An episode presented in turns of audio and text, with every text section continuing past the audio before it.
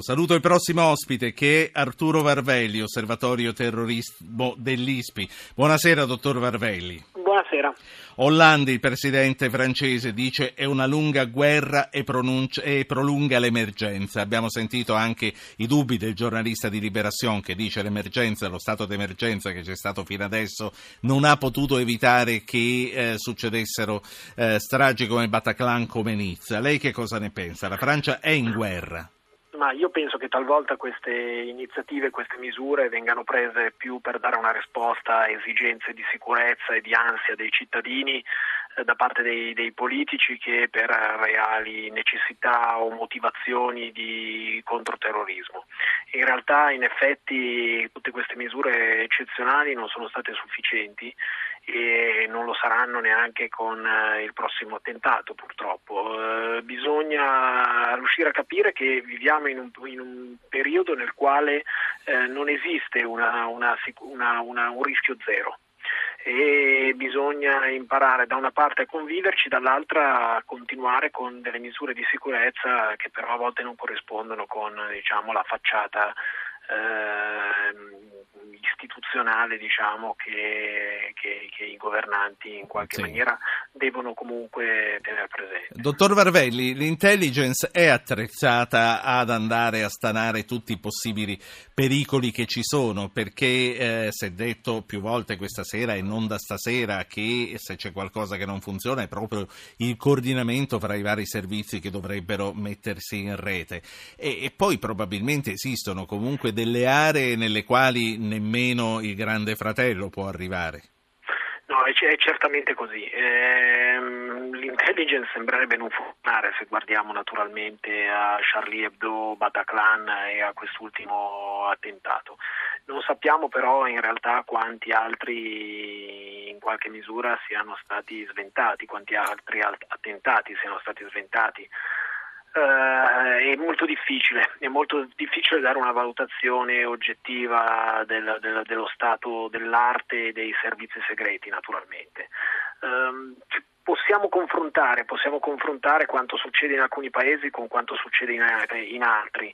Eh, certamente la Francia sta, sta, affrontando un mostro molto grande, nel senso che è molto grande il bacino di radicalizzazione, è molto grande naturalmente la comunità islamica, non c'è un'equazione tra terroristi e, e, e, isla, e islamici, eh, non sto dicendo questo, ma c'è un grande bacino di, di musulmani, Poi, sì. all'inter, all'interno di, questi, di questo bacino c'è un numero di radicalizzati più alto che in altri paesi e all'interno di questi radicalizzati c'è anche un numero piuttosto cospicuo di persone che è pronte a compiere un attentato terroristico o a fiancheggiarlo. Sì, poi, poi, su questo ci voglio arrivare. Non so se lei fosse in ascolto prima delle nove, insomma c'è stata una discussione piuttosto accesa con il rappresentante delle comunità islamiche che negava che a prescindere ci fosse un collegamento tra l'Islam e gli attentati di questi, di questi ultimi anni. Quindi qui voglio arrivare fra un attimo. Prima faccio parlare Maurizio che chiama da Torino e prima ancora ricordo che per intervenire si manda un messaggio col proprio nome al 335 699 2949. Maurizio, buonasera. Eh, buonasera, eh, volevo solo dire che io condivido le parole eh, sul fatto che bisogna distinguere i terroristi dagli islamisti, no? un po' come quando c'erano le brigate rosse. No? Insomma, la guerra non era contro i comunisti, ma contro le brigate rosse.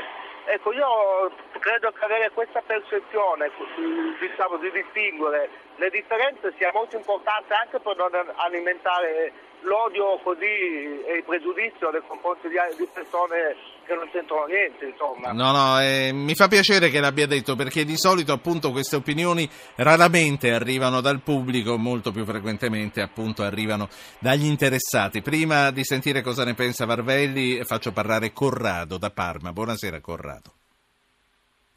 Signor Corrado, buonasera, mi sente? Sì, buonasera, la sento. Prego.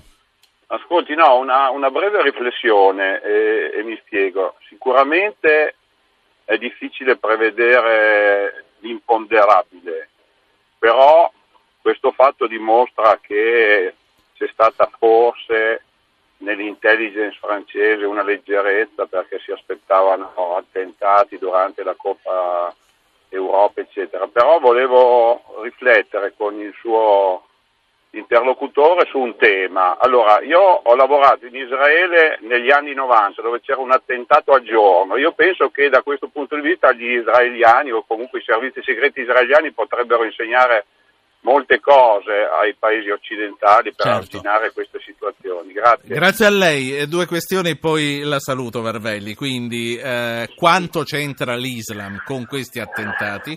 Uno. E due, che cosa ci insegna Israele? Sì, sono due quesiti importanti e fondamentali. Eh, quello sull'Islam è centrale eh, c'è un dibattito molto, molto vivo in Francia eh, tra due dei più grandi conoscitori di questa materia di, in campo di radicalizzazione. Oliver Waugh da, un, da, una parte sostiene che c'entra poco, pochissimo, che è sostanzialmente una devianza nichilista. Eh, Gilles Kepel dice sì, certo, ma non esclude le motivazioni che stanno all'interno della faida dell'Islam. L'Islam non è un monolite, eh, l'Islam è composto da varie sfaccettature. Eh, il vero Islam certamente non è quello proclam- autoproclamatosi da, da, da, al-Baghdadi, su questo la, la, la, il rappresentante religioso ha certamente, ha certamente, ragione, ma all'interno dell'Islam, si sta nel mondo musulmano più ampio, c'è una sorta di competizione a chi rappresenta l'Islam e quindi io tenderei a dire che qualcosa l'Islam c'entra.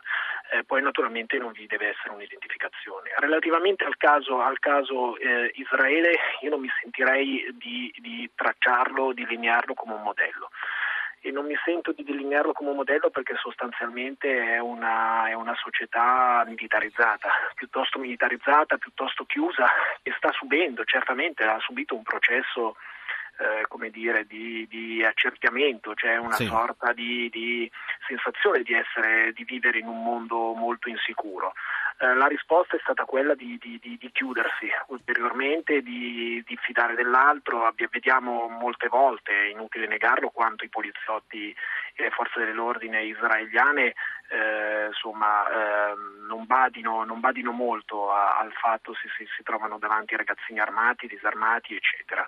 Questo non può essere generalizzato, ma io non mi sento neanche di tracciarlo come modello. Mi sembra che siano arrivati a una soluzione, ma sì. che non è che l'abbiano cercata, io... è, un, è, un, risultato di fatto. Dottor Varvelli, la saluto e la ringrazio. Andrea Varvelli è responsabile dell'osservatorio terrorismo dell'ISPI. Buona serata, grazie. Grazie a voi, buona serata.